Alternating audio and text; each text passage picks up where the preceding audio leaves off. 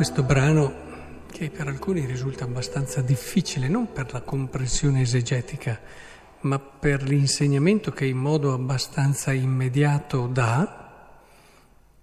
Insomma, alcuni si sentono un po' dalla parte di quelli che hanno cominciato al mattino e ritengono effettivamente un po' ingiusto l'atteggiamento del Signore. Ecco, allora cerchiamo di entrare un po' meglio in questo brano, perché la cosa che vi propongo oggi è riflettete bene su che cosa vi ha promesso il Signore. Prendetevi un po' di tempo, magari documentatevi un po' e arrivate con un percorso vostro personale a capire cosa mi ha promesso il Signore. No, perché a questi gli aveva promesso un denaro e gli ha dato un denaro.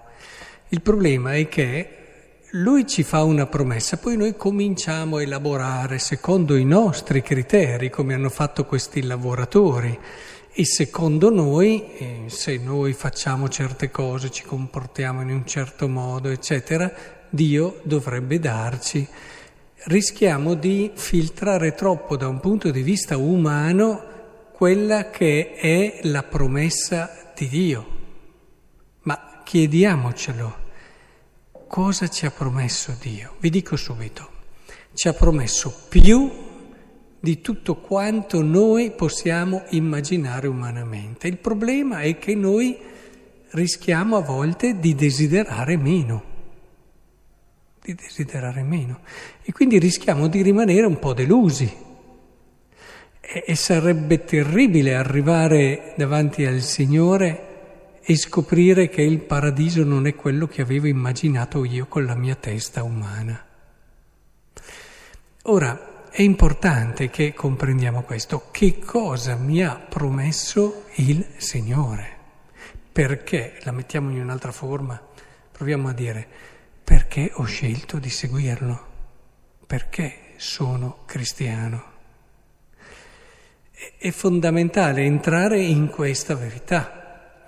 E dobbiamo guardarci noi dentro, per questo vi ho detto trovate un po' di tempo, perché se io adesso qui mi fermassi a parlare con ognuno di voi, probabilmente avrei delle risposte diverse, e l'uno dall'altro, quindi è la storia che ognuno di noi ha, che lo ha portato a fare una determinata scelta. E perché io l'ho scelto? Perché eh, dopo sono tanti eh, i motivi, adesso lì ognuno troverà, sono cresciuto in questo ambiente, il quale mi ha fatto vedere la fede cristiana come una cosa bella, buona, oppure quel senso di giustizia che ho dentro ritrova nel cristianesimo una conferma e mi ritrovo in queste scelte di moralità, eccetera, o eh, dalle cose più strane voglio salvare l'anima e e quindi faccio di tutto per fare quello che il Signore ho delle paure dentro di me e grazie anche a questa esperienza religiosa riesco ad esorcizzarle e così via. Ma poi si va più sul sottile e allora nel chiedersi queste cose ci si comincia a domandare ma io perché mi comporto bene per sentirmi giusto? Mi sento più bravo quando mi sono comportato bene e secondo me dovrebbe essere riconosciuta questa maggior bravura nel fatto che oh, mi sono comportato in questo modo, nell'altro, nell'altro. E mi sento anche migliore delle altre persone per le scelte che ho fatto e quindi a volte scivolo anche in qualche giudizio e, e così via andare dentro alla nostra scelta e vivi, come dire, sezionarla bene e, e cercare di aprirla per comprenderla meglio. Alla fine, perché allora ho scelto? Eh? Il Signore ci ha fatto una promessa, che è quella lì, che è quella di darci se stesso. Questa è la promessa che ci ha fatto Dio, io ti darò me.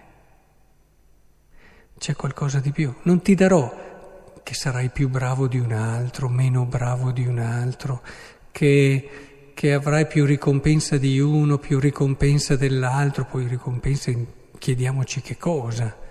E se in paradiso c'è lì uno che conta con una eh, e ti dice bene, ti dà dei soldi, ma per favore, ti dà quest'altra cosa, ti dà quell'altra cosa. E, e lì è chiaro che lui ci ha fatto una promessa, io ti darò me, la possibilità di vivere con me.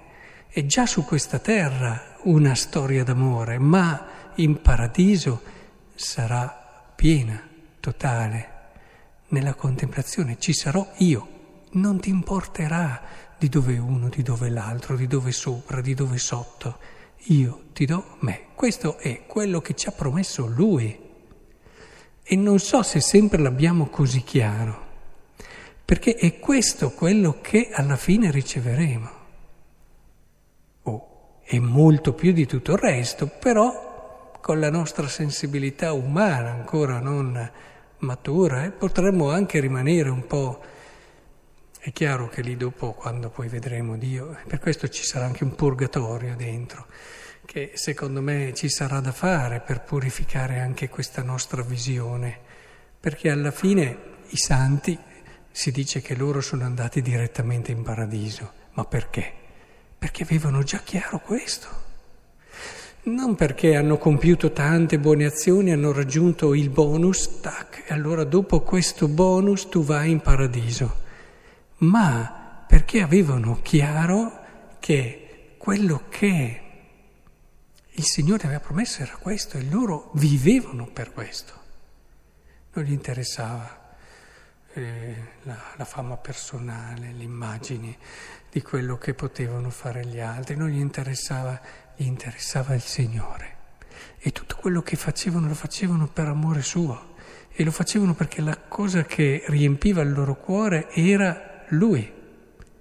E se si sono consumati nell'apostolato, nella carità e tutto quello che ogni santo ha vissuto, è perché avevano chiaro questo e non volevano altro che questo.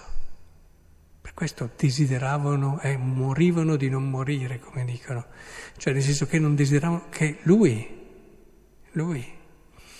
Ora è importante che abbiamo chiaro questo e soprattutto che mettiamo in ordine la nostra anima e la nostra scelta e comprendiamo allora perché è così importante la preghiera, comprendiamo allora perché non si può eh, a volte giudicare una persona semplicemente con criteri umani nelle sue scelte, soprattutto se è un'anima di Dio.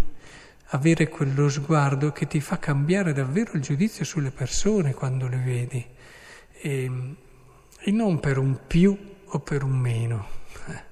Queste categorie eh, sono a volte molto insidiose, ma sono più umane, le buttiamo sopra noi, ma cosa gli importa un santo di essere più di un altro o meno di un altro? Non importa niente, a lui importa il Signore, importa colui che ama e colui che lo ama. Ecco allora, in questa prospettiva il Signore ci aiuti a entrare nel mistero di questa parola e possiamo davvero rendere la nostra vita spirituale semplice, perché questo è il frutto più bello la semplicità del cuore che, portato a dire a Sant'Agostino un giorno, ama e fai quello che vuoi.